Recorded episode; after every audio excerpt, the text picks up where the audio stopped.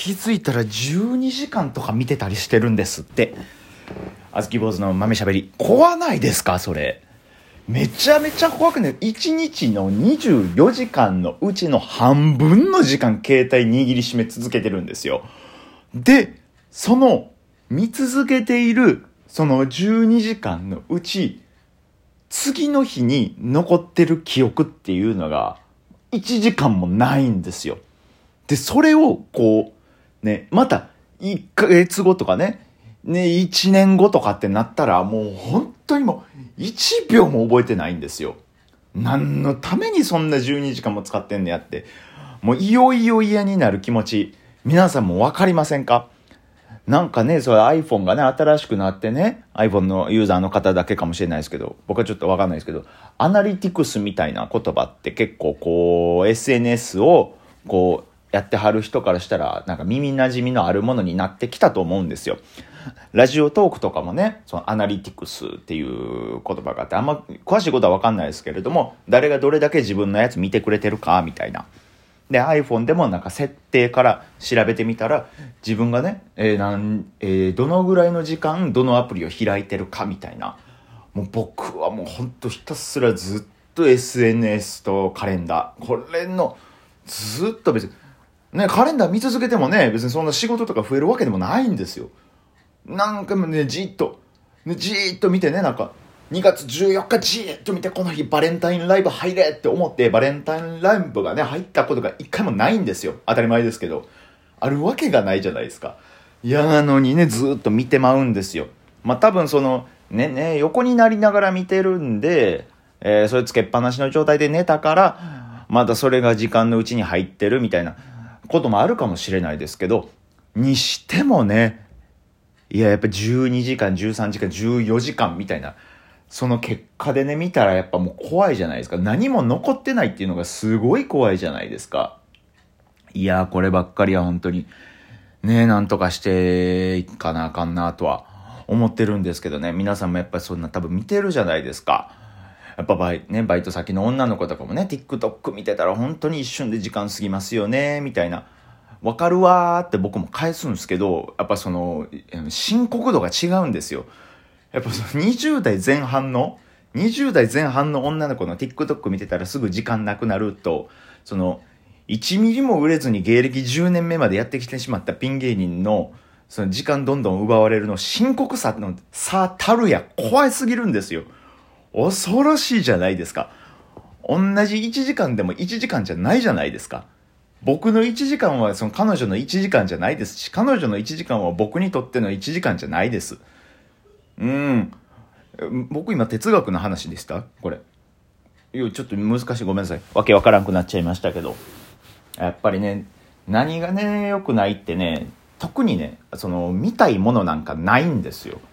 Twitter とか YouTube とか TikTok とか。僕多分主にこの3つですね。インスタグラムはあんまり見ないんですけど、この3つですね。別に本当にね、あ、誰々のつぶやきが見たいとかもないですし、その通知設定をオンにしてるわけでもないですし。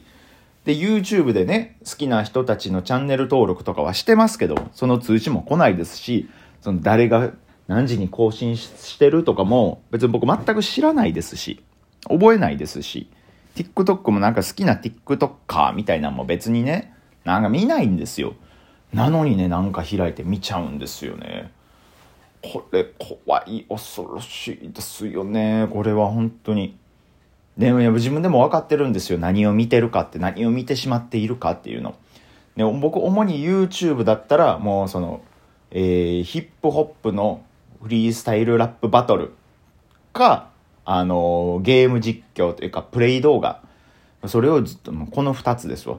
主にこの2つ。まあ、他にもいろいろね、YouTuber の人の動画とかなんか、そのお笑いのなんかしらみたいなの見てますけど、主にこの2つですわ。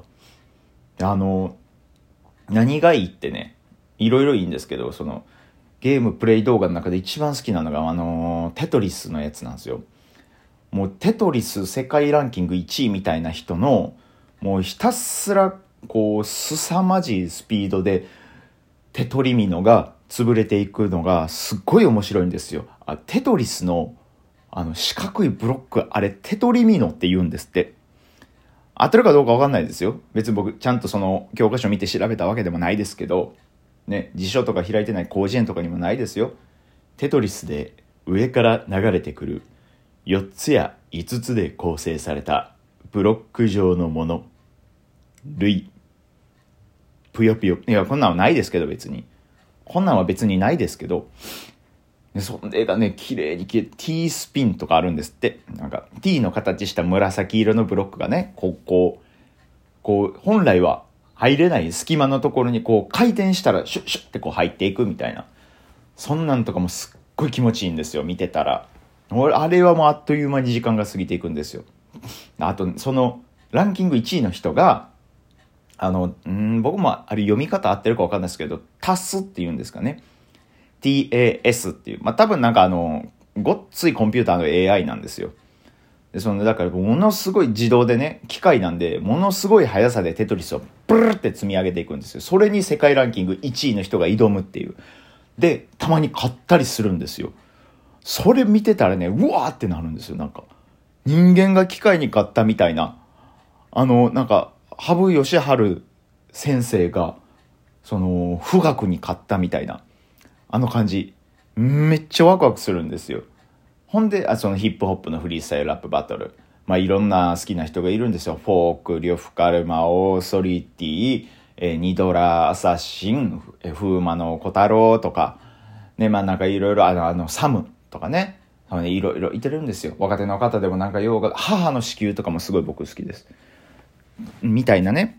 そういう人たちがこう、ブルルルってやってんの。見てるのめっちゃ好きなんですよ。最近一番テンション上がったのがね、あの、からしれんこんの空が、フォークさんとバトってる時に、一歩も引いてないっていう、あれはめちゃくちゃテンション上がりましたね。めちゃくちゃかっこよかったですね。もうちょっともう、本当に空キュンキュンキュンでしたね。キモいや、すごかったんですよ、それが。あと、中山幸太さんのね、やつもめちゃくちゃ、中山幸太さんとザ・マミーの酒井さん。それもめちゃくちゃかっこいいんですよ。めちゃめちゃお互いね、クズ芸人みたいな感じで酒井さんはやっていくんですけど、中山幸太さんが、もうそれを圧倒的に塗りつぶすかのような漆黒の腐り具合。これめちゃめちゃ褒め言葉。これめちゃくちゃかっこいい。いや、やはり面白い人はずっといつまで経っても面白いんだなっていうの。まあ YouTube だったら主にこの2つですね。ほんで TikTok 開いたら動物系ですね。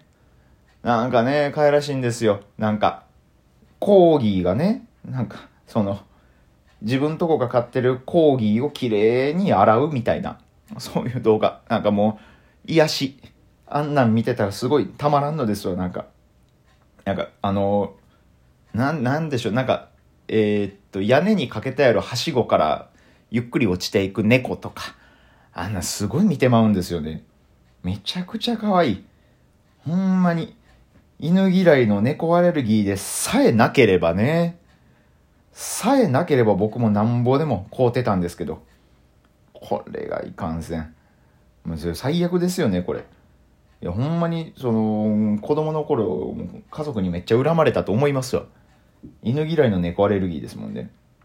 んで、それ多分、それも、なんか多分妥協案で、なんかね、妥協案で、あ、母でしたね。多分そのどうしてもペット飼いたい。でも、あのね、あずき坊主がそんなんやから、もうどうしようどうしようって悩んであげく、ある日家帰ったらリビングの机の上にマリモがいました。水槽の中にたゆたうマリモたち。で、マリモちゃんって言って可愛がってました。はい。見てられなかったですね、あれは。親孝行せなって思いましたね。変なタイミングですよ。でもね、その、YouTube でも TikTok でも僕がすっごい好きな動画がね、ありましてね。そのジャンルという、ジャンルっていうかわかんないですけど、好きなのがね、あの、ニキビと歯の治療と、あの、馬のひずめあれをきれいにする、なんか爪切りの動画。これがたまらなく好きなんですよ。めちゃめちゃ気持ち悪いですよ、これって。ニキビの動画なんかニキビをギュッて潰して、ブリオって出てる。出ていくやつ。もうあれそんなもう、ほんまに食事時に見てたら、多分ほんまお母さんとかから全然なんか肘入れられてもおかしくないぐらい、すごい見た目気持ち悪い動画なんですよ。ほんでそのね、えー歯の治療とかも、なんかもうね、十何年、もう歯磨きもせず歯医者にも通わず、思考がもう石のように固まってしまった人のね、そんな人の口の中をこうドリルでどんどん削っていくっていう。あれがね、ものすごい気持ちいいんですよね。こう、全部取れていく様が。ほんでその馬の蹄め。これマジで誰もピンとこないかもしれないですけど、見てください。すっごいいいんだから。職人さんの技でね、その、土とかが、なんか、すごい、爪の、蹄の隙間にぎゅうぎゅうに詰まっているものを削って削って綺麗にしていくっていう、あの動画見てたらものすごい癒されるんですよ。だからね、多分その、うーん、快感なんでしょうね。多分、全部。テトリスも、いろんなブロックが綺麗に積み上がってスパンって消えていく様。これも見るの好きですし、そのニキビがこうね、ニキビの中の海みたいなのがビャって出て綺麗になる。ね、歯の治療、歯の思考をどんどん削って綺麗になる。歪め綺麗にね、整えて綺麗になるとか、その、ラップとかでもね、まあ、8小節とか16小節の中で、綺麗にこの言葉をテンポよく収めていく、みたいな、この、この気持ちよさたるや。これはめちゃくちゃいいんですよね。多分僕そういう整理整頓したら気持ちよくなるっていう癖があるんかもしれないですね。なんかそういうお店とかないんですかね。汚い、汚い部屋を完全再現して、それをひたすら掃除させてもらえるっていう。ん？これ、ご、ゴミ屋敷のあ、ゴミ屋敷のロケに行きたい。が、あのー夢です。R1 のチャンピオンになりたいのと、ゴミ屋敷の清掃のロケに行くっていうのが僕の夢です。はあ？あずき坊主でした。皆さんまたよかったら聞いてください。